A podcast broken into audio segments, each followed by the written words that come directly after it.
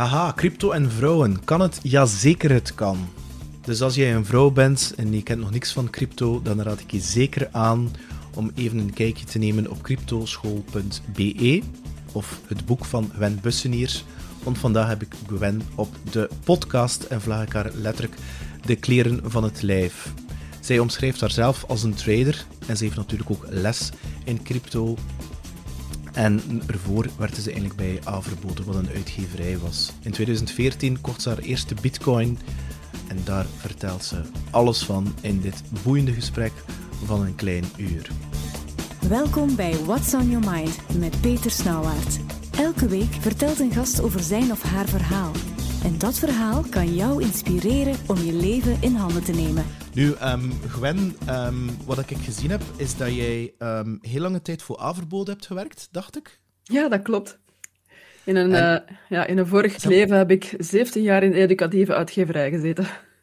Wel, dat, dat, dat, dat, dat verbaast mij dan. Dat is een, um, ook 17 jaar, dat is een redelijke, redelijk, dat is eigenlijk wel best een veilige omgeving, mag ik dat zeggen? Ja, tuurlijk. Maar voor en... verschillende uitgeverijen. Ja, ja, ja, het is dat. Maar wat heeft er dan in godsnaam bezield om um, te zeggen van, bo, nu ga ik mijn eigen zaak, mijn eigen onderneming opstarten. Wat, wat, is het, wat, is, wat zit er daarachter? Bij veel mensen zou dat kunnen een burn-out zijn of een of andere aha-moment. Hoe, hoe is dat bij jou eigenlijk gebeurd, Gwen? Oh, bij mij is dat gekomen. Ik was eigenlijk sinds, sinds 2014 al, al in contact gekomen met Bitcoin. En toen ja. mijn eerste gekocht. Ik denk nog aan 400 dollar. De goede oude tijd. Uh, en dan is die, die, die interesse eigenlijk een uit de, land, uit de hand gelopen hobby geworden. Um, dan begonnen de vrienden natuurlijk aan mij te vragen: zeg, we doen dat toch allemaal? Hè? Wij willen dat ook kunnen. En um, dan uh, is er bij uitgeverij Averboden toen er tijd een keer een audit geweest. Ze hebben een paar mensen laten gaan, ik was daarbij. En dus ik moest eigenlijk gaan zoeken van wat ga ik nu doen? Hmm. Wat zou ik kunnen doen? En dat was al vrij snel duidelijk dat ik dacht van, ik ga gewoon doen wat ik graag doe, crypto. En uh, ja, dan dacht ik eerst van, ja, ga ik nu mij volledig focussen om een, om een trader te worden? Of ja. ga ik een school doen? Maar ik dacht, ja, ik doe gewoon de twee. En uh, hmm. voilà. Ja, Daar zijn we dan. 2014. Ik vind dat frappant. Ik werk nu al, ik weet niet, 25 jaar in, in start-ups, technologieland. En natuurlijk Um, Bitcoin en crypto is daar eigenlijk al heel lang bij heel wat technische developers. Ja, bon, die vinden dat heel normaal. Maar ik ben daar wel een redelijk een, ik ga niet zeggen, ik ga niet zeggen het woord late adopter in, want we zijn nog altijd early. Hè. We zijn een beetje 1998 wat dat uh, cryptoland betreft. 2014, hoe ben je, hoe, hoe, hoe ben je in contact gekomen um, om, om je eerste bitcoin? Is dat omdat je iemand kende? Is dat, heb je dat op YouTube gezien? Nee, nee gewoon een, een, artikeltje, denk ik, ergens op een, een online nieuwspagina. En, en dat fascineerde mij gewoon. Nu, ik, ik ben altijd wel, moet ik zeggen, een techlover geweest. Hè. Ik, ik, ja, technologieën, dat boeide mij. Uh, en ook alles wat dat met IT te maken had. En ik ben me daarin gaan verdiepen. En dan eigenlijk na ja, toch wel wat zoekwerk ben ik toen uh, uitgekomen bij Bitstamp. Dat is toen een van de eerste Europese exchanges, want al die andere cryptobeurzen bestonden nog niet. Ja.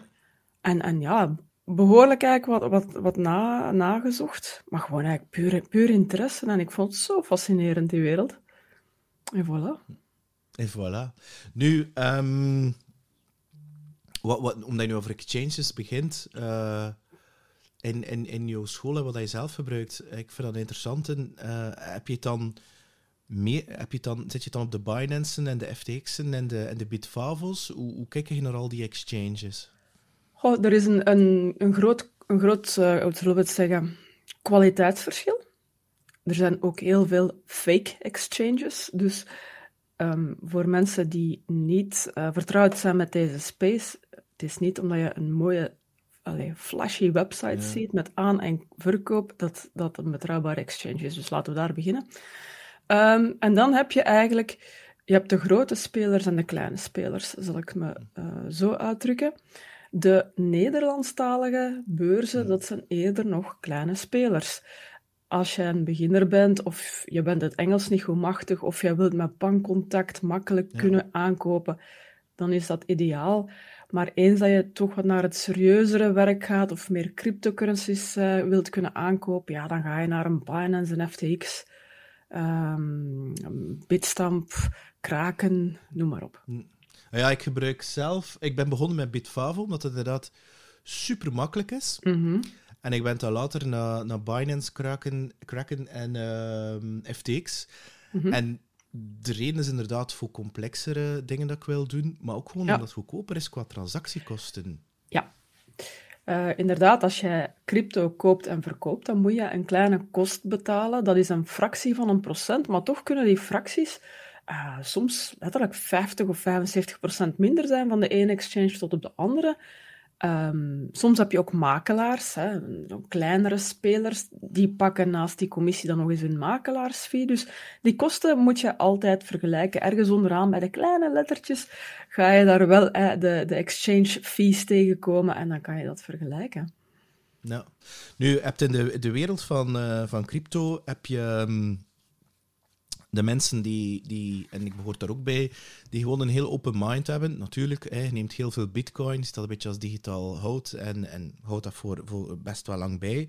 Um, je hebt daar een, een DCA-strategie. Maar je hebt dan, hebt dan ook mensen, en die het dan daarnaast aan de onderkant, allez, aan de onderkant een deel, ja, Ethereum en dan Solana, Cardano, uh, XRP, Ripple, allez, heel wat altcoins eigenlijk kopen en, en die daar zo wat ja, uh, mee traden natuurlijk. Um, maar je hebt ook bitcoin maximalisten, heb ik in contact. Echt de diehards die enkel zeggen van, kijk, sorry, maar ik ga enkel voor BTC en al de rest wil ik niet van weten. Ja. Hoe kijk je daar naartoe? Uh, ik ben een bitcoin minimalist. dus dat wil zeggen, dat wil zeggen dat ik um, niet uh, geloof dat alleen Bitcoin het goed zal doen, maar ook de rest. Maar pas op, ik ben daarnaast vooral ook een realist. Uh, dus ik denk dat in deze wereld dat de blockchain-technologie, die is here to stay. Van al die cryptocurrencies zal het moeten blijken. En, uh, maar ja, wat ons niet belet om, om, om, om ja, gebruik te maken om deel te nemen aan die mooie opportuniteiten die blockchain en cryptocurrencies uh, bieden. Hè? Ja, ja. Nu, um, 2014 ben je begonnen. Um, ik ben nu uh, een groot jaar bezig met uh, heel actief in crypto. En um, wat er me wel opgevallen is, oké, okay, ik ben iets meer tech-savvy, dus ik zie mm -hmm. mijn pa of mijn ma nu niet op een Binance inloggen en dergelijke meer. laat staan de gemiddelde mens. Um, wat ik wel geleerd heb, is dat... Um, hoe zou ik zeggen? Het is nog altijd een jungle. Het is al beter dan vroeger. Maar um, je, je, je, je, je leert het door vooral... Ik, wat ik vooral vind, is dat als je daarmee begint heb ik maar één advies en zorg dat je edukeert. En zorg dat je, dat je eerst de tijd neemt om ja. echt uh, te gaan verdiepen en keep it simple. Ga voor een simpele strategie, hè, elke maand of elke week. En doe dat met wat geld dat je, dat je in plaats dat je gaat gaan roken of dat je koffie drinkt uit Starbucks, koop daarmee wat, wat, wat, wat bitcoins of wat, wat crypto. Ja. En, en, en, en, en that's it, begint daarmee. Maar educeer jezelf eerst, omdat uh, ik heb dat dan wat mensen leren kennen die die, heb, die zijn toch heel enthousiast ermee begonnen. Ze zijn toch beginnen leveragen en dergelijke meer. En zijn al hun geld kwijt. Ja, ja, ja. Want ze, ze willen dan natuurlijk heel snel rijk worden. Ja. En kunnen offshowen op uh, TikTok met een Lamborghini. Uh, en... Uh, ja, maar, maar dat, dat, dat verblindt wel een aantal mensen dat snel, dat snel rijk zijn, hè? Ja, ja het, het snel rijk zijn dat natuurlijk wordt gevoed door een hele race meer aan uh, oplichters die inderdaad op Facebook met al hun auto's, huizen en uh, horloges gaan pronken. Um, ja, inderdaad. Begin er nooit onbezonnen aan. Eén, uh, je moet toch minimaal jezelf gaan educeren, zoals je zegt. Dus op mijn site cryptoschool.be heb ik zelfs uh, bovenaan crypto voor beginners, daar staat zelfs veel gratis content. Dus uiteraard ook, wat zijn goede exchanges en blijf van de rest af, alsjeblieft. Ja. Uh, hoe werken die oplichters, hoe herken je die, dat staat er allemaal. Um, nu is het moeilijk de eerste keer. Ja? Dus uh, ik, ik geef ook twee gratis tutorials, bijvoorbeeld ik leg heel Binance uit en heel Bitstamp. En als je weet eens dat je dat door hebt, hoe dat één of twee exchanges werken, de rest is hetzelfde. Dat is zoals je als jonge puber de eerste keer hè, online gaat bankieren. De eerste keer moet je dat ook leren. Maar eens dat je het weet, een bitcoin kopen is niet zo moeilijk. Dat is niet moeilijker dan een bankoverschrijving doen, zeg ik dan. Dus uh, ja. Um, dan, ja, easy money. Velen zijn, moet ik zeggen, velen houden dat romantische verhaal van die beginners die met een lap laptopje bitcoin had en die millennials die nu miljonairs of miljardairs zijn. Uh, ja, die tijden zijn long gone. Hè. Dat was vroeger in de Wilde Westen. Nu kan je nog altijd uh, een mooie cent verdienen met crypto, al sinds veel meer dan met de bank, zullen we het zo zeggen. Mm -hmm. En um, daarvoor moet je je educeren. Natuurlijk, hoe meer dat jij wilt gaan, moet ik zeggen, er zijn manieren om altijd sneller en meer te verdienen, zoals dat leveragen, maar daar moet je echt wel bijvoorbeeld technische analyse voor gestudeerd hebben. Je moet al een succesvol gewone trader zijn, zal ik het zo zeggen, eer dat je nog maar overweegt. Um, maar daar zijn ook, ja, dat zijn gespecialiseerde cursussen. Hè? Ja, nu, wat, wat zijn zo in het begin ik ga me niet vertellen dat je zelf geen fouten hebt gemaakt. Wat zijn zo oh nee, ik heb er veel gemaakt.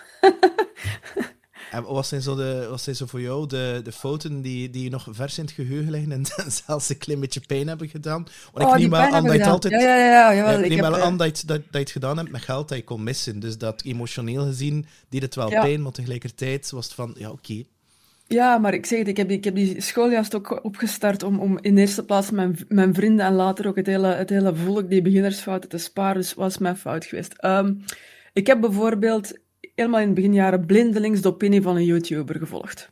Ja. ja dat was een hele populaire, duizenden volgers. En die zei van, ja, uw, uw cryptocurrencies ook in die lange bearmarkt, hoddelt die maar. Not.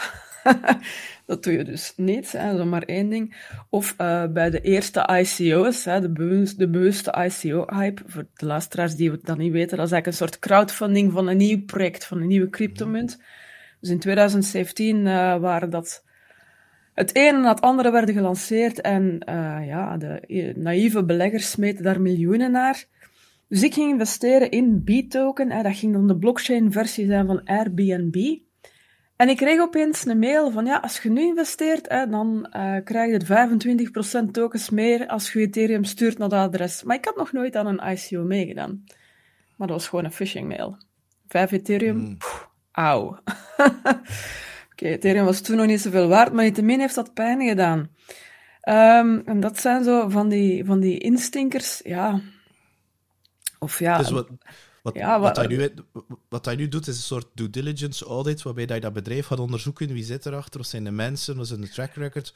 Vooraleer dat je, dat je, dat je nog maar überhaupt overweegt om zoiets mee te doen. Uh, dat is één, maar de twee is, what is the way to go? Hè? Hoe neem je deel daaraan? Ik weet nu, als je aan een ICO, dan alleen maar die communicatie verloopt via het platform van die ICO.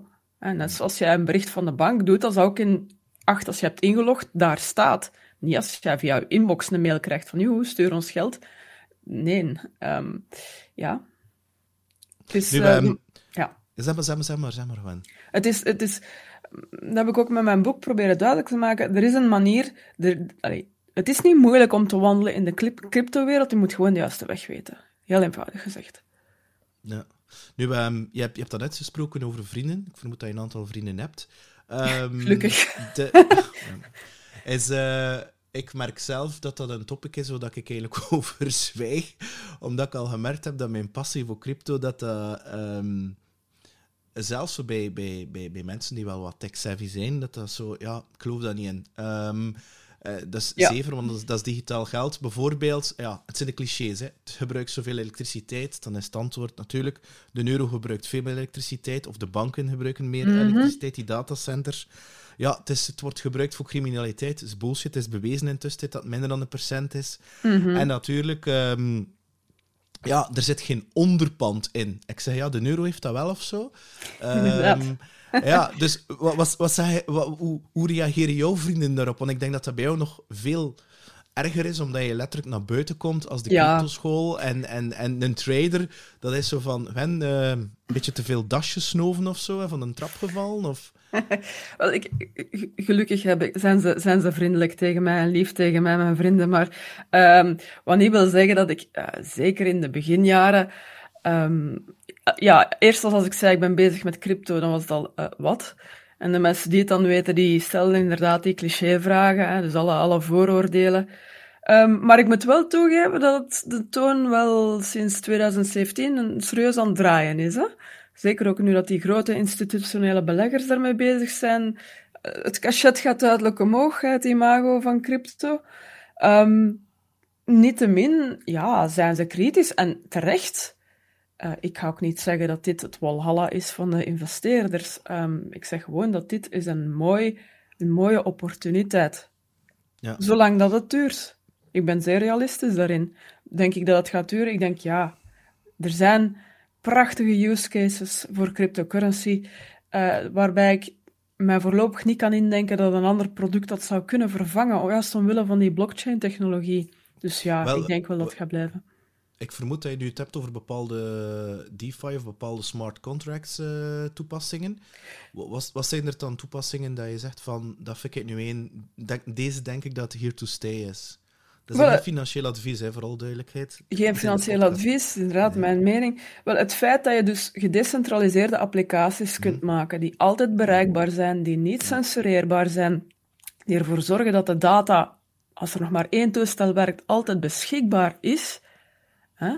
Eh, als je ook ziet hoe dat, eh, verschillende overheden dat gaat inzetten, bijvoorbeeld voor landregistratie, voor ehm, voting systems. Want ehm, mensen, mensen hebben een beetje een verkeerde indruk. Die denken dat bitcoin zo'n beetje de blockchain en de cryptowereld vertegenwoordigt, maar dat is het niet. Dat is, bitcoin is eigenlijk de vreemde eend in de bijt. Noem ik Ja, het maar dan blok- altijd. blok- blockchain bestond eigenlijk al veel vroeger dan, dan bitcoin. Want die twee, bitcoin is gewoon een toepassing ervan, maar die twee... Ja, maar vertel maar verder. Ja, dus waarvoor ik blockchain eigenlijk ideaal vind en alle gevolg, alle applicaties, dat is voor onder andere inderdaad eh, DeFi, maar ook alle herkomsttraceringen.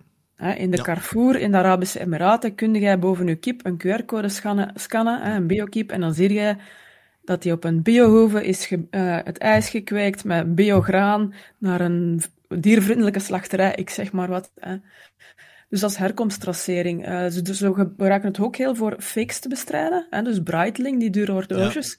Ja. Krijg jij een Ethereum-paswoord bij. Eh, de Schotse whiskystokers gebruiken dat voor hun whisky, voor te tonen van kijk, dat is een echte whisky. Eh, de zalmkwekers in Ierland gebruiken dat voor de originaliteit van hun zalm. Dat zijn allemaal prachtige toepassingen. Maar ook bedrijven, weet je, het, het, het grootste voordeel aan een blockchain is dat je gaat eigenlijk vertrouwen digitaliseren. Je gaat een tussenpartij die, die moet valideren, valideren ertussen uitknippen. En dat is kostenbesparend voor bedrijven. Bij, bij Bitcoin bijvoorbeeld, wij kunnen betalen, maar we hebben geen bank nodig. Als jij eigendomsrechten op de blockchain zet, dan zou je geen notaris nodig hebben. Als jij een voting op een blockchain zet, dan had je geen, geen votingbureaus of polbureaus nodig, enzovoort, enzovoort. Dus het, er zit ook een financieel voordeel aan, aan bedrijven. Dan tenslotte heb je ook die transparantie. Alles wat op een blockchain staat is gebeiteld in steen en je kan dat ook zien als dat toegelaten wordt. Dus ik zeg maar wat bij, de, bij een verkiezing, ja, er is geen meer transparantere manier om een verkiezing te houden via een blockchain, want je ziet, iedereen kan alles zien. Ja, en er is ook nog een ander aspect, dat klopt allemaal, hè, ehm, is dat ehm, als je dat bekijkt van eh, uit de security point of view, is dat ehm, probeert dat maar een keer hè, door aan al die computers een soort ja, lijst bijhouden. En als er één van die lijsten getemperd of probeert te veranderen is, dan wordt die beschouwd als ja, dat klopt hier niet. Want Ja. al die andere lijsten houden in sync. Dus om het te gaan hacken en al die computers te gaan ehm, veranderen, dat is quasi onmogelijk. Ehm, niks is onmogelijk natuurlijk, hè, maar, maar bij de andere instanties, dat centraal is, is er altijd één, platweg gezegd, één computer. Het is wel eens ingewikkelder dan, dat. Als je dat binnengeraakt, ja, je verandert dat, dan eh heb je letterlijk die middleman eh, verwijderd. Hè. Ehm, nu, ehm, terug te keer naar jouw boek. Ehm, voor wie is eigenlijk jouw boek bestemd? Want er zijn best wel wat boeken rond, rond, rond bitcoin of, of crypto ter beschikking? Is dat echt naar de leek dat, jij, dat je gaat? Of, of voor, wie heb je je boek eigenlijk in gedachten geschreven? Of is het een eerste boek? Ben je van plan om een soort uh, Britannica Encyclopedia te schrijven van, uh, van de crypto? God geven, nee, dank u. het zou kunnen, hè, want uh, het grappige was, toen ik mijn boek begon te schrijven, waren er 16.000 uh, crypto's en ik moest dat altijd maar veranderen. Ja. Tegen het einde van het boek zaten we 18.000 plus. Toen ben ik gestopt. Nee, dus het boek noemt Bitcoin en crypto. En het ironische was, uitgeverij eh, Borger van Lambrechts, die kwamen naar mij van Gwen, eh, we willen een boek uitbrengen over bitcoin. Ik zeg, ja maar nee, dat gaat niet. Ik zeg, er is veel meer over die wereld, hè. ze noemen dat ook Web.3 te zeggen, hè, over die blockchain-wereld, dat is zo fascinerend. Er zijn inderdaad boeken, maar ik wou eigenlijk ten eerste een volledig beeld en ook wat meer diepgang geven. Dus je hebt vooral nu, als je gaat zien, dat zijn boeken van echt beginners voor dummies, ofwel gaat het direct over beleggen. Maar nog niet dat ik wist echt die voor een beginner, laten we zeggen beginner tot medium gevorderd, uitlegt van oké, okay, je die reeds, er is, er is uit een geschiedenis ontstaan, we zitten met blockchain-technologie, dat is dat, dat kan dat allemaal, en bitcoin is er maar één toepassing van. En kijk, dit is wat er nog allemaal mogelijk is.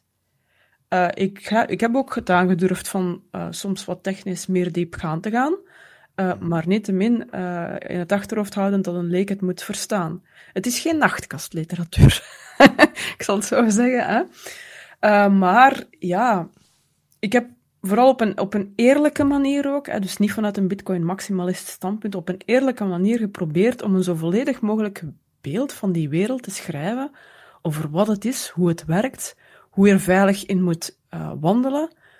Um, ook een beetje al geschetst van, kijk, als je wilt gaan beleggen, wat dat je dan te wachten staat en te doen staat. Maar ook wetgeving, het milieu. Ik heb eh, al, die, al die mythes, al die vooroordelen op een eerlijke manier met, met, met studies um, ja, bijgestuurd of ontkracht. En ook, ik spreek ook over toekomstige regulering. Dus ik wil, ja, ik heb het echt proberen te vatten in één boek. En dat, ja, vind... dat was moeilijk. Ja, dat zal wel. Dat zal wel. Ik, ik vind het grappig, uh, inter, of liever interessant, dat je het woord regulering liet vallen. Vandaag de dag is het wel super transparant. Hè. Via een blockchainexplorer.com kan je eigenlijk ja, alles zien wat er gebeurt. Um, vind jij, heb jij qua mening, heb je, vind je dat dat mag, moet gereguleerd worden? Dat nu een beetje te open is, omdat mensen tegen zichzelf moeten beschermd worden? Of vind je dat dat, hoe is dat dat is momenteel? Um, ja, ik vind dat er regulering moet zijn. Um, maar wat ik vind en ook merk waar dat de uh, politiek het moeilijk mee heeft, dat is om een weg te vinden die enerzijds de burgers gaat beschermen, maar toch de technologie niet in de weg gaat staan. Um, ze mogen zich terecht, vind ik, zorgen maken over het milieu, maar zet dat dan alsjeblieft wel een beetje, uh, moet ik zeggen, in perspectief. Hè? Dus inderdaad, zoals je zegt, bijvoorbeeld Bitcoin, die verbruikt het meeste elektriciteit, maar is nog steeds maar 5% van de CO2-uitstoot van het bankwezen. Die bitcoiners of de miners zelf, uh, die draaien nu al 60% op hernieuwbare energie. Ze zeggen dan, ja, maar ja, dan had die energie voor iets anders zou kunnen dienen. Nee, dan had die gewoon die energie niet, hernieuwbare energie niet gemaakt. Dus het, het, het systeem is zelf bedruipend antwoorden. Het heeft ook echt veel voordelen. Dus regulering, ja. Er zijn bijvoorbeeld nu ook reguleringen in de maak voor stablecoins. Dat vind ik ook terecht. Stablecoins, voor de luisteraar die dat niet kent, dat is een munt die stabiel is doordat die gekoppeld is aan een stabiel onderpand zoals de dollar en de euro. Maar die worden uitgegeven door firma's. Dus ja, de regulering moet natuurlijk uitstippelen dat als die firma zegt ik geef hier een miljoen uh, stablecoins uit uh, één stablecoin 1 euro, ja, dan moeten ze ook 1 miljoen euro in kas hebben. Ja. Dus uh, ja, dat moet ook. Uh, alle reguleringen die anti-witwas en anti-terreur zijn, dat vind ik maar normaal. Um, waar dat we dan wel natuurlijk, laten we zeggen, een beetje botsen, dat gaat dan over hè, wat moeten we doen met de belastingen. Ik heb zoiets van, ja, um, trek daar ook de lijn door. Hè. Trek daar ook de lijn dan door met, met, met aandelen. Wees daar ook eerlijk in. Um, ja, doe het logisch en transparant en eerlijk. Hm. Maar het is, niet, het is niet dat je nu gaat verhuizen naar Mexico of naar Centraal-Afrika of uh, Portugal, uh, omdat er iets interessanter is. Ja, er zijn inderdaad crypto-vluchtelingen, maar dat zijn inderdaad de, de meeste die al zo miljoenen of verdiend hebben. Die gaan inderdaad naar Nederland, Portugal of Dubai. Um, nee, ik heb geen interesse om met mijn gezin te gaan verhuizen. Ik zit hier goed in België. Nu, je spreekt dan net het woord gezin uit. Ik vermoed dat er in dat gezin kinderen zitten. Dat dat ja, daar, ik heb een zoontje van zeven. Zeven.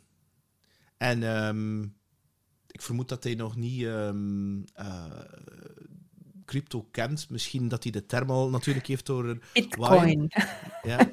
Maar ik, ik, ik vermoed wel dat jij... Um, en dat geldt, ik, vind ik, voor iedereen, los van wat dat je beroep is, wat dat je staat in de maatschappij, dat financiële educatie, zeker over dit topic, dat dat... Um, je hebt nu eenmaal geld nodig. Hm? Ik bedoel, het, is, het is leuker als je er wat meer hebt uh, en wat over hebt, um, dat je er tekort hebt. Ik denk dat dat redelijk logisch is. Um, maar ik vermoed dat jij wel, als die 10, 12 is, en dat gaat waarschijnlijk niet zo makkelijk zijn, maar dat je wel ook daarin gaat financieel educeren. Want de kennis die je nu hebt, ja, ik, ik vermoed dat je zo... Allez, dat we een beetje... Ik denk dat je geen 18 meer bent. Die assumptie neem ik uh, aan, als je zoontje hebt van 7. Um, maar dat je, dat je wel een bepaalde financiële educatie gaat willen geven, zeker rond in een topic. Ja, ik, ik heb al vaker gedacht, um, bij het oprichten van mijn school en, tot nu toe, dat er eigenlijk delen van deze kennis, ik vind al van, van zouden moeten opgenomen worden, misschien zelfs al in de lagere of de middelbare school. Uh, inderdaad, inflatie.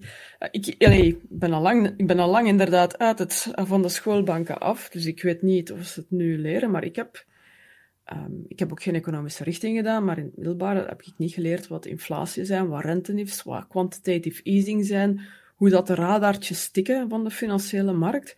Ik heb dat nu allemaal achteraf moeten uh, autodidactisch zelf moeten gaan leren. Dus ja, dat is zeker iets dat ik hem ga leren van hoe tikt de economie en wat betekent dat voor jouw geld en hoe kun jij jezelf beschermen. Hè? Er zijn nog altijd mensen die nu niet weten met dat inflatie dat hun geld op de bank laten staan betekent dat zij volgend jaar waarschijnlijk voor 10% minder gaan kunnen kopen.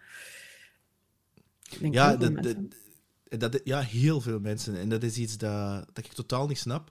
Nu is er wel zo, ik heb nu toevallig wel economie gestudeerd. En um, ik kan je verzekeren, daar lichten ze wel maar één filosofie van economie uit. En um, wat dat ze niet leren, is dat de vet in privéhanden is. Um, ja, dat, er, ja. dat, er, dat, dat, er, dat er bijvoorbeeld hoe moet ik het gaan zeggen, dat eigenlijk na 2008, oké, okay, ik, ben, ik ben vroeger afgestudeerd natuurlijk, maar dat eigenlijk sinds 2008, dat eigenlijk heel dat systeem, dat economisch, financieel, monetair systeem, volledig omgekeerd geworden is en dat, ja, dat, het, dat er geld wordt bijgedrukt. Ook het systeem van dat geld bijdrukken, want dat is niet letterlijk dat ze dat bijdrukken, dat is gewoon geld op een computer dat ze toevoegen.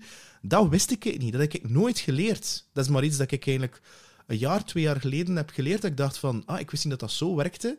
En, ja. um, en dat er eigenlijk 80% van het geld de laatste twee jaar bijgecreëerd is over een tijdspanne van, van wanneer bestaat het geld? Uh, is dat 1950 of zo? Ik weet niet van wanneer het dat is. Of in 1850. Alleen. Ja. Wel, allee, een andere vergelijking. Hè. Er zijn na 2008 zijn er denk ik een paar triljard dollars gedrukt in acht jaar. En nu hebben ze hetzelfde gedaan in, in een paar maanden. Ja. Allee, dat, is, dat is waanzinnig. Dat is ja, gekke werk, noem ik dat. En we gaan nog zien waar dat we uit gaan komen. Het zijn zeer vreemde tijden, zeker ook voor, voor mij als, als investeerder. Um, dit zijn ongeziene tijden. Uh, en ik denk dat inderdaad veel mensen nog niet goed beseffen wat er is gebeurd en wat er gaat komen. Maar um, ja, nu, dat, dat hele radarwerk, um, ik zeg het in het boek, in het boek zitten ook QR-codes naar YouTube's. Uh, dat filmpje van Ray, Dalia, Ray Dalio zul je misschien kennen, How the Economic Machine Works, dat is een klassieker. Ik heb echt een paar van die klassiekers opgenomen. Zo, dat zijn filmpjes die, laten we zeggen, voor een leek verstaanbaar, of ze gaan toch wel iets ophouden van hoe, ja, hoe gek het systeem werkt of kan werken. En als je niets doet, dat je daar eigenlijk gewoon maar een slachtoffer van bent. Ja, ja inderdaad. Um, nu, um, de, je zegt zelf, je, bent, je beschouwt jezelf als investeerder, als een trader. Is dat al uh, van 2014? Of hoe, hoe is dat proces eigenlijk verlopen Omdat je zegt van, nu ga ik effectief... Moet ik me dat voorstellen, dat je zo'n blitse uh, bureau hebt met dat zo van die geplooide schermen. En je ziet dat altijd op YouTube natuurlijk. Hè, en dat je zo'n Ja, ja, ja, ja. sexy t-shirt dan hebt en dergelijke meer. En dan zo met een of andere golden eh, Rolex. eh, en, en, dat Ja, en, en het dagen- lichtjes eronder. Ja, inderdaad. hè. En, en dat je zo hele dagen op... eh, bent, oh, ik weet niet hoe dat noemt, op van die eh, ja, technische analyse aan het doen bent, verschillende schermen en op al die grafieken Ja, en, eh en, en pairings heel tijd zitten kijken. Hoe, hoe, hoe, hoe, werkt dat dan, dat leven? Want ik ben geen Hoe werkt dat dan, dat leven? Wel, eh, ja, het is, het is inderdaad eh, een moeilijke balans. Maar ehm, ja, ik heb hier twee grote eh, 32-inch schermen staan. Ja, ik heb hier een, een beest van een eh, desktop naast mij staan. Ehm, dat was in het begin niet zo. Ehm, er zijn twee manieren. En daarmee dat ik tegen mensen zeg, je moet op voorhand beslissen wat voor een soort trader dat jij gaat worden. Ik dacht in het begin van, ja, ik ga zo'n een, een scalper worden. Maar dat is ja, een bestaan dat voor iedereen... sorry, Ja, misschien een keer de uit, uitleggen Ja. een scalper is, want dat is is- misschien... eh, En dat is zo, zoals zo ene dat de hele dag naar die kaarsen zit te staren en zo juist die korte, interessante stukjes met eh, hoge, hoog risico gaat beleggen om rap veel geld te verdienen. Ehm, dat is een bestaan dat niet voor iedereen is weggelegd. Hè. Dat is een eenzaam bestaan, want je moogt je ogen niet van die computer houden. Ah, is wat. Dat had ik al rap door. Dat is niks voor mij. Eh, dan ben ik, ja, ik heb, ik heb me natuurlijk na al mijn beginnersfouten hè, en alle klappen, klappen van de zweep te krijgen, ben ik echt gaan ja, tradingcursussen gaan kopen. Ik heb vier trading mentors gevolgd, dus ik heb heel veel in mezelf geïnvesteerd wat dat trading betreft. En dan ben ik echt gaan zoeken van, oké, waar ligt nu mijn ideaal evenwicht, zodanig dat ik hier ook nog eh, een quality time kan hebben met mijn gezin. Hè? En dan zou ik zeggen, ja, bij mij is dat bijvoorbeeld vier uur timeframe.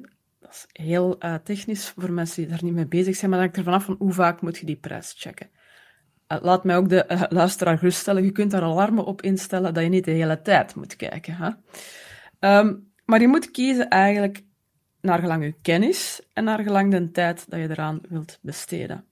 Wat niet wil zeggen dat ik... ehm, ik heb overlaatst inderdaad een training gevolgd, een, een meer scalping training. En dan heb ik mij eens een paar maanden daarin verdiept, maar dat is heel vermoeiend. Ik zou dat niet als fulltime job kunnen volhouden. Dus ehm, je gaat moeten kiezen. Ja, je hebt ook vele mensen, en daar hou ik ook rekening mee in mijn cursussen, die hebben gewoon een dayjob, hè. ja. Weet je, je, je kan wel cursussen kopen, maar dan blijkt op het einde van de cursus dat je eigenlijk de hele dag moet beschikbaar zijn achter je pc. Ja, mensen die gaan werken kunnen dat niet. En daar probeer ik echt ook rekening mee te houden. En natuurlijk ook in het Nederlands, want die cursussen zijn natuurlijk allemaal in het Engels. Hoe weet, hij, Dus- hoe, weet hij, hoe weet hij eigenlijk wat dat... Op, ja, dat is hoe weet hij eigenlijk wat dat een goede cursus is, of niet? Volg je dan die persoon al de hele tijd op YouTube tot om te zien Ja. van... Is het echt real of is het gewoon wat eh, bij elkaar geklikte marketing bullshit? Ik heb inderdaad, inderdaad ook wel veel, eh, eh, niet veel, maar toch wel wat geld verloren aan waardeloze cursussen. Die leggen dan uit wat dat je ziet of wat je eigenlijk kan vinden op het internet, zonder een strategie. En op het einde geven ze jou een bot. Wat is een bot? Dat is een eh, programma waar je instellingen in en die gaat dan voor jou treden. Nu, de bot met de gouden eieren heb ik nog niet gevonden. Ik vertrouw het liefst op mezelf. Ehm, dus ja, er is serieuze, moet ik zeggen, ik zal niet zeggen dat het eh, rommel is, maar er is wel een kwaliteitsverschil. Het is niet daarom dat de meest gemarketeerde daarom de beste zijn, hoor. Eh, ik heb vaak mensen die bij mij in privéles komen, die dan zo'n cursus hebben gekocht, maar het nog, nog niet snappen. Waarom? Omdat ze hebben geen strategieën meegekregen. Je kunt leren hoe dat je prijsgemiddelde, wat dat, betekent, maar als je geen tradingstrategie meekrijgt, ja. Dus ehm, nee, ik heb echt proberen al mijn kennis te synthetiseren en samen met strategieën, dus wat kan werken en ook voor iemand dat een dayjob heeft.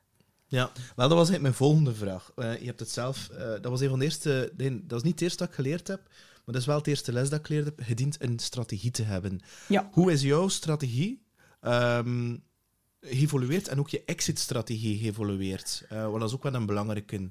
eh, over, over time, toen je begon, want ik kan me inbeelden dat dat niet van dag één dat je zegt, ah, dat is mijn strategie en dat is set in stone. nee. Nee, nee, nee. Ehm, de strategie hangt natuurlijk ook af eh, met wat met mijn tijd. Eh, bijvoorbeeld die tijd dat ik het boek heb geschreven, heb ik absoluut niet uh, korte termijn strategieën getraind, omdat ik wil me dan focussen op mijn boek. Dus ik heb, uh, laten we zeggen, stukken die ik voor lange termijn investeer. Dus mijn investeringen liepen door, maar ik heb niet korte termijn belegd. Als er een periode komt dat ik het kalmer heb met de school, dan zal ik mij strategieën uh, gebruiken die meer voor de korte termijn toepasselijk zijn. Ik, want ja, ik wil natuurlijk wel, het mag niet mijn leven gaan domineren. Hè. Um, zeker voor beginners, en ik kijk maar naar mijn eigen in het begin, dan hebben we een smartphone en zitten om, om het kwartier te kijken van hoeveel is er nu gestegen en gedaald. Dat is normaal. Maar je hebt ook mensen die daar zich helemaal in gaan verliezen, dat het bijna een verslaving wordt, zeg maar. Hè. Um, in het begin, oké, dat is passie, dat is iets nieuws, dat is, het is opwindend. Hè? En daarom is crypto ook zo, zo leuk en zo populair bij traders. Dat is heel volatiel, hè? omhoog, omlaag, omhoog. En dus dat is opwindend, maar ja, het, mag, het mag niet je leven gaan overheersen. Dus daar zorg ik, of probeer ik toch voor te zorgen, want ik durf mijn eigen ook wel eens betrappen op een vrij weekend, dat ik toch naar die grafiek kijk. Oké, goed, maar het mag niet je leven gaan beheersen. Dus ik treed naar lang mijn beschikbare tijd en de zin, hè. Als ik een dag... Ja, want... Allee, ja, want dat is... leuk blijven. Dat, het is dat, dat, dat, dat, stel ik bij mezelf ook vast in het begin. Uh, ben je daar inderdaad maniacaal, passioneel heel mee bezig. Je, ja. je, je verslindt YouTube-video's, je leert nieuwe mensen kennen, Twitter, um, Discord. En, Telegram. Um, ja, inderdaad. Dus die... Pff, en na verloop van tijd, bij mezelf, merkte ik dan van, dat is hier nu echt wel, en hoort dat ook van, uh, van mijn partner. Ja. het, is, uh, het is misschien wel een beetje overdreven nu. En zeker omdat je dan, hebt dan een nieuw inzicht gekregen en hij schreef dat dan van de daken. Alleen niet ja. letterlijk, want ik bleef wel binnen, ik ben Sinterklaas niet. En, um, maar er komt wel een moment, vind ik, waarbij dat je zoiets hebt van, ja, het is nu wel een keer tijd om iets anders te doen, vind ik. En de dingen lopen wel en je bent daar wel wekelijks mee bezig, maar niet meer zo... Want, ik weet niet, bij mij op een bepaald moment is het zo... Wat, wat ik een klein beetje op afgeknapt ben, is dat je dan een aantal mensen begint te volgen, is dat, je, dat er bepaalde mensen, dat ik merk, die zo continu dat, dat negatieve van die stagflatie of die inflatie zitten uit te melken. En weer slecht en dat, en dat. En indien heeft dat weer verkeerd beslist en al. En dan de bitcoin gaan naar beneden en de bitcoin gaan naar boven. En, dat ik denk van, gasten alsjeblieft. En dat vind ik dan, dat ik zoiets van, ja, weet je, rol, ja... Dus ik ga een beetje afstand, uh, een beetje afstand nemen. Wel, het, is, uh, dat haal ik aan in mijn hoofdstuk over media, het is inderdaad belangrijk om kwalitatieve kanalen te volgen en om kwalitatieve, of mijn allez, deel uit te maken van kwalitatieve communities. Dat is uh, een zoektocht. Um, dus ik geef in mijn cursussen ook mee van kijk al naar gelang het niveau, van dat zijn de goede om te volgen en niet. Ik update dat ook, want er komen erbij en dan gaan er weg. Hè? Je hebt ook de gouden oude, zoals uh, Carl en Ivan on Tech. Uh, die namen zul jij ook wel kennen. Maar je hebt even bijvoorbeeld Coin Bureau, vind ik nu een heel goed kanaal. Ik, ik raad het aan. Coin Bureau, die zijn ook bezig met die wereldeconomie. En een heel educatief en goed kanaal. Goed. Um, maar wat dat betreft social media, heb ik echt moeten zoeken naar uh, kwalitatieve groepen. Um, en ja, meestal zijn die wel besloten. Op Facebook heb je bijvoorbeeld eh, cryptocoiners.be. Dat vind ik een goede groep. Die wordt ook heel strikt gemodereerd. Dus ga zien als je in een groep zit van inderdaad, wordt die strikt gemodereerd? Of zitten daar enkel mensen in, wanneer to the moon en nu dalen en zagen en zeven en blablabla, bla, bla, zoals je net zei? Of wordt daar uh, strikt op toegezien dat er kwaliteit wordt gepost en kwalitatief wordt gereageerd en inderdaad uh, dat er geen, moet ik zeggen, uh, schunnige of ongepaste taal wordt gebruikt, etc. Dat maakt een kwalitatieve groep. Dan heb je ook betalende groepen, want voor mijn treden ben ik, maak ik deel uit van betaalde groepen. En die moet je ook echt gaan zoeken. Die zijn ook niet goedkoop, maar daar zit je met gelijkgestemde zielen van niveau tezamen en daar kun je elkaar ook behelpen elkaar. Ja? Maar dat is, allez, voor een beginner is dat een, een, een zoektocht. Um, dus maar daar ook probeer ik mensen in te helpen. Ja. Wat ik wel merk is dat over het algemeen, het is, het is natuurlijk uh, niet genuanceerd, is dat er een, een heel groot community gevoel hangt bij de meeste mensen die in bitcoin slash crypto eigenlijk zitten. En dat dat eigenlijk allemaal, um, hoe moet ik het dan zeggen, dat, dat, dat er een soort kan, kan nu heel zwaar zijn qua term, want ik ben aan het overdrijven, en bijna een parallele samenleving aan het ontstaan. Het is een soort, het is geen cult, hè, het is geen religie of zo, maar er is wel een bepaalde, ik weet niet, ik heb er altijd wel een warm gevoel bij. Pas op, er zitten altijd wel wat, wat uh, ja, mensen met, met, minder goede, ja, dus dat, en mensen met minder goede bedoelingen natuurlijk. Dat is nu eenmaal deel van, van de mensheid. Maar ik moet wel zeggen dat ik dat op alle ja, fysieke bijeenkomsten dat ik al samenkom ben, dat, dat merk ik alleen maar heel gepassioneerde mensen, eerlijk gezegd. En die heel met veel plezier dingen willen delen. Het is niet zo van, ja. ik heb nu die strategie, ik wil dat hier niet delen met de rest, want, want er is niet één, één silver bullet uh, strategy. Nee, er is inderdaad uh, van in het begin eigenlijk een groot gevoel van kameraadschap, hè, van community geweest, omdat het is zo ja, het is in het begin een beetje ontstaan hè, door de CryptoPunks die, die laten zeggen, zich afzetten tegen het financieel systeem. Maar er zijn heel veel mensen die, als ze zich bewust worden hè, van hoe dat de, de radartjes tikken en die inflatie en dat geld bijprinten, niet tevreden zijn met het financieel systeem. Ik denk, moest je dat op straat gaan vragen, wie is er tevreden van zijn bank? Hm, hè? ja, dan, dat geeft inderdaad een gevoel um, van kameraadschap. Er zijn ook, ze gaan ook beginners bijvoorbeeld, gaan zij helpen. Ze gaan hun kennis delen. Um, het is zo'n beetje, ja, ons tegen het systeem. Wat dat ook niet wil zeggen dat het daarom uh, dat wij allemaal uh, politieke rebellen zijn. Zeer zeker niet. Hè. Wij willen gewoon ons geld beschermen. Onze zuurverdiende centen beschermen. En dat denk ik dat iedereen uh, gemeen heeft. Die er zich van bewust is, wel te verstaan. Ja, maar dat is het, hè. Ik bedoel, allez, 100 euro vandaag is volgend jaar, ik kan overdrijven, 90 euro. Of, minder. Of, of, minder. Ik heb, ik heb daar gewoon geen zin in, eerlijk gezegd. Dus ik heb zoiets van, ja, alles wat ik dat kan doen, is dat vastgoed, is dat beleggen in ETF's uh, of EFT's en uh, in S&P 500, is dat crypto. Ik bedoel, mij maakt het niet uit. Allee, het maakt me wel uit. Nu, um, mag ik een, een, een, volledig ander onderwerp uh, aansnijden? Um, het is een hype, ik weet het. Het is al een beetje aan het dalen qua hype. Hè. Hoe kijk je naar Hans het uh, NFT-verhaal? Hoe kijk je daar naartoe? Want dat wordt zo enorm gehyped van... Je maakt een tekening door je zevenjarige zoon, je smijt het online en het wordt verkocht voor, uh, voor 30 miljoen euro. Uh, hoe, hoe, kijk je daar eigenlijk naartoe? Heb je zoiets van not my, expert, not my area of expertise of, of hype of, of uh, hoe, kijk je daar naartoe, naar die applicatie? Um, ik denk dat er voor NFT's zeker een grote toekomst is weggelegd.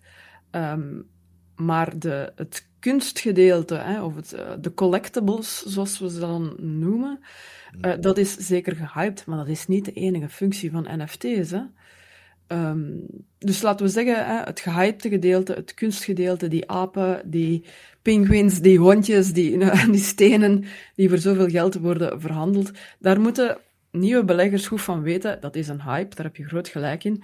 En die dingen die worden eigenlijk in een besloten gemeenschap, die prijzen worden opgedreven, omdat die mensen in die besloten gemeenschappen die verkopen aan elkaar of aan zichzelf. Uh, dat zijn uh, wash trading noemen ze dat, dat is dus ook in NFT's.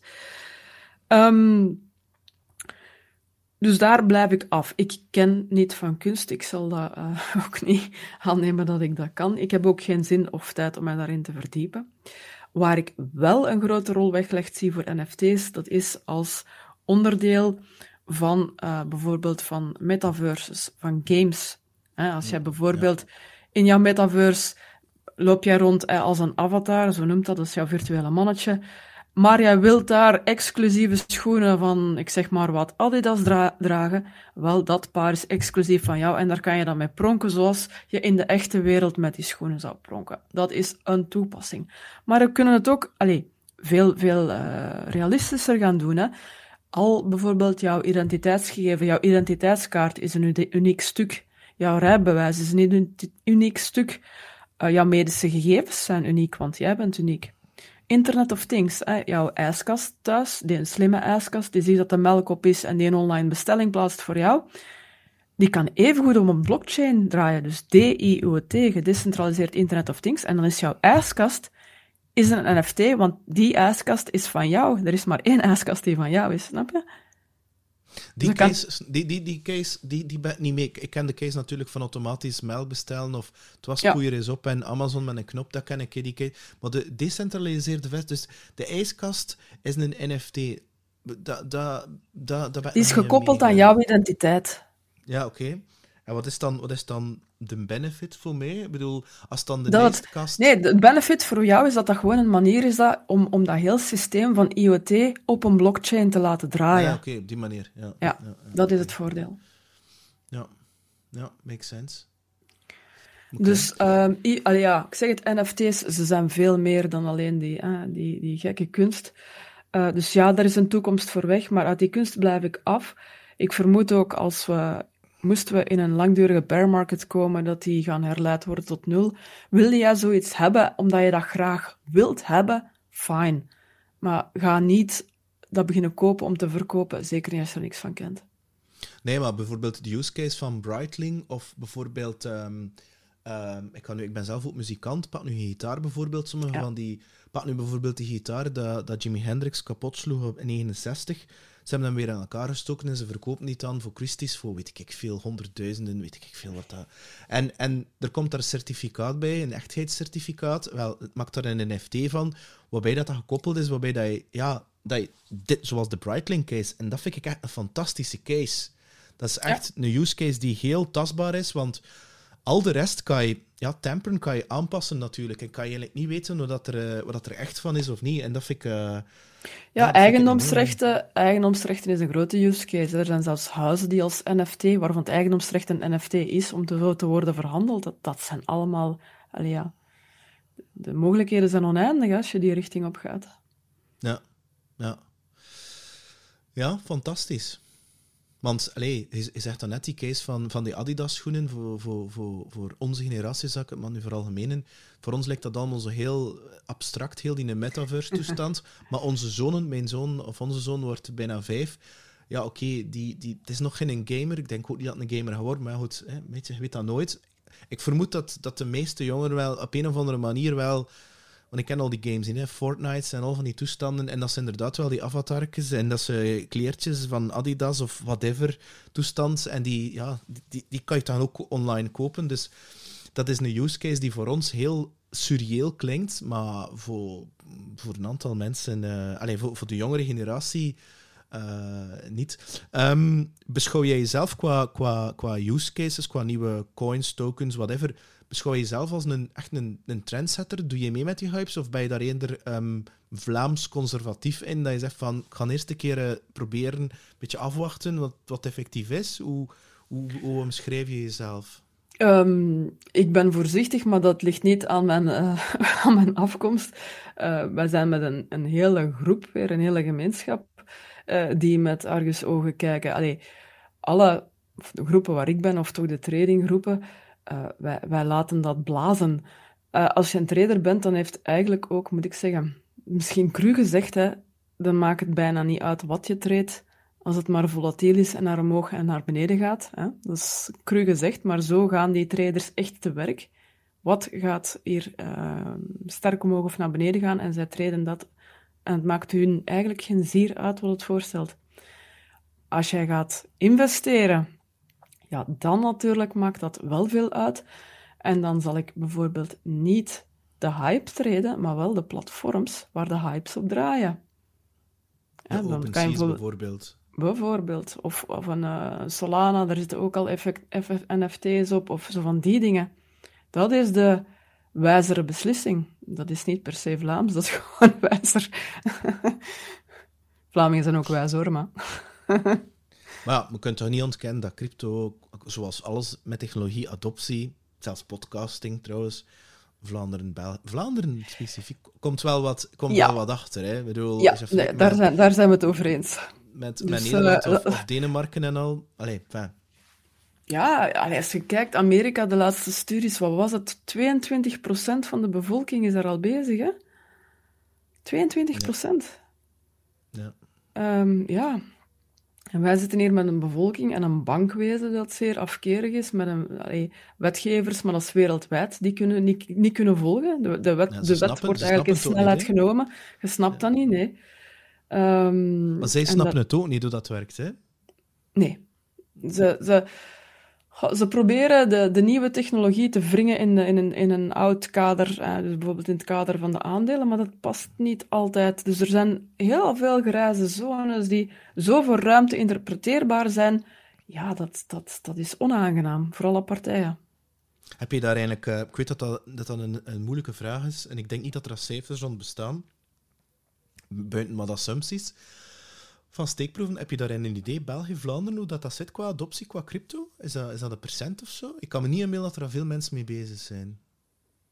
Nee, ik, ik zou het ook niet weten. Um, ik dacht, um, als ik zou moeten mijn beste educatieve gok geven, dan zou ik zeggen misschien 6%. Ja. Maar dat is dan ja, meer op basis van Google search resultaten. Ja. Uh, maar dus harde cijfers hebben wij er niet. Nee, nee. Maar het is, pas op, het is wel een opmars. Hè. Je ziet het. Hè. Het is een de- Je hebt de opmars. school, je hebt de, school de, de David de Vriezer, de Peter Monten, de Charlotte van Brabanders. Het leeft enorm. Hè. De Kim de Gravens. Het is aan het, is aan, het, is aan het komen. Hè. Het, is, het is mainstream aan het... Mainstream, nee, nee, het is nog geen mainstream. Het is, het is stilletjes aan, is de, is, wordt de naald verplaatst, zal ik het maar zeggen. Laten we zeggen dat, dat, dat veel op de kar gaan springen hè, om, hun graantje, om hun graantje mee te pikken, maar het, is, het bestaat al veel langer. Ehm, ieder van eh, die mensen die jij nu zegt, die, die kijkt er op zijn eigen manier naar. Ja. Uh, dus ja, het is een beetje... Nu, ik kan mij wel indenken dat dat voor een, een leek moeilijk gaat zijn om, om te gaan zeggen van oké, wat, wat, wat wil ik? Het zal een beetje zoeken zijn, maar eh, laten we zeggen, begin eerst maar na te denken van hoeveel tijd heb ik en wat wil ik hiermee gaan doen? En uh, ga dan eens op zoek. Nu, um, Gwen, mag ik er een heel andere vraag stellen? Want uh, ik heb normaal in een podcast What's on your mind en dan noem je What's in your wallet. Dat is zo'n voor mijn passie voor crypto. Nu, als we zouden terug... Hoe jong ben jij nu, Gwen? Hoe jong? Dat is heel lief. Ik ben 46. Ah, kijk eens aan. Dat is een jaar jonger dan ik. Ja. Um, als we zouden... Waar heb je gestudeerd ergens? In Brussel, Leuven, Antwerpen? Uh, Thomas More in Mechelen. Ja, Mechelen. Hè. Stel je voor, we gaan naar Mechelen. Ik geloof dat je dat de vismarkt hebt, dacht ik. Uh, en uh, we gaan daar iets gaan drinken. En we komen de Gwen tegen, die 18 is, net klaar om te gaan studeren. Uh, met een pintje in haar hand. Misschien was ze aan het roken of zo. I don't know. Um, de, de, welk, welk les, advies, op basis van het leven dat je nu geleid hebt, of zou je haar geven? Koop bitcoin en hou het vast. um, ja, in, in, in welke zin van hoe mijn leven te leiden of wat financieel te doen? Je mag, mag volledig uit. zelf kiezen. Um, ik denk dat ik vooral zou zeggen van uh, verdiep je meer in, in tech, want ik weet nog op die leeftijd, ik wist niet, ik, heb, ik wist echt niet wat ik ging worden of wat ik ging gaan studeren. Ja, natuurlijk, uh, crypto bestond nog niet. Um, dus ik zou zeggen, wel, ga meer in, in tech en financiën, want dat gaat uiteindelijk jouw passie worden. En dat wist ik toen nog niet. En voilà. En um, nu dat je dat zegt, um, je zegt dat ja, financiën en tech is je passie. Ik bedoel, is dat, is, is dat al... Is dat al wanneer wist je dat eigenlijk dat dat echt zo... Dat dat je passie was? Als, als ik daar nu op terugkijk, um, ja. dan denk ik al van, van in mijn puberjaren was ik gefascineerd door... Als mijn vader vertelde over de aandelen, dan luister ik altijd heel aandachtig. Ik denk niet dat iedere puber dat gaat doen. En um, ik heb later, denk ik, denk ik, ooit maar één abonnement in huis gehad. En dat was een EOS, maar dat was gewoon om, om, om, om de nieuwe innovaties te ontdekken. Uh, ik weet nog, de, de, het eerste artikel is over, over de opkomst van LED. Dat vond ik ook geweldig. Zo van die dingen, dat boeide mij. Ik denk dat weinig anderen er zo geboeid er waren. Zeker um, als vrouw zijnde. Hè. Um, want dat is ook zoiets in, in, in deze wereld. Uh, zijn de vrouwen nog altijd steeds outnumbered. ja, ik weet het, ik weet het. Wat ik heel jammer vind. Het is gelukkig aan het veranderen, maar het blijft wel... Ja, ik, had, ik, ik was gisteren nog... Uh, gisteravond was ik aan het lesgeven en dat was de eerste keer dat ik een groep had uh, waar er meer vrouwen in waren. Ik heb die allemaal een vet compliment gegeven. Super. Want vrouwen, is... allee, de vrouwen zijn, dat is bewezen, ook de betere traders. Hè. Ze, zijn, ze zijn voorzichtiger, ze studeren meer. Dus dames, het is misschien nog iets voor u. Ja, want met traden komt er ook emoties naar boven natuurlijk. En ik denk dat dat een van de grootste uitdagingen is voor dat, uh, ja, voor geen domme dingen te doen. Hè? Dat is het moeilijkste. De grootste vijand ben je zelf. Een goede trader die kan zijn gevoelens uitschakelen. Die treedt niet zijn mening, absoluut niet. Die treedt wat de prijsgrafiek hem vertellen.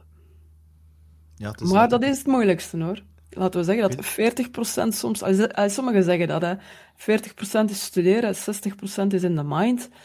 Ehm, ja, ik denk dat het een beetje van je karakter afhangt, maar ja, het- je moet inderdaad een juiste ingesteldheid hebben. Ik denk dat het ook vooral te maken heeft met hoe groot je ego is. Want het is vooral een kwestie Oh, van je ja. ego uit de picture staan. Als u een zeer koppig karakter hebt, hmm, misschien toch eens nadenken of dit iets voor jou is.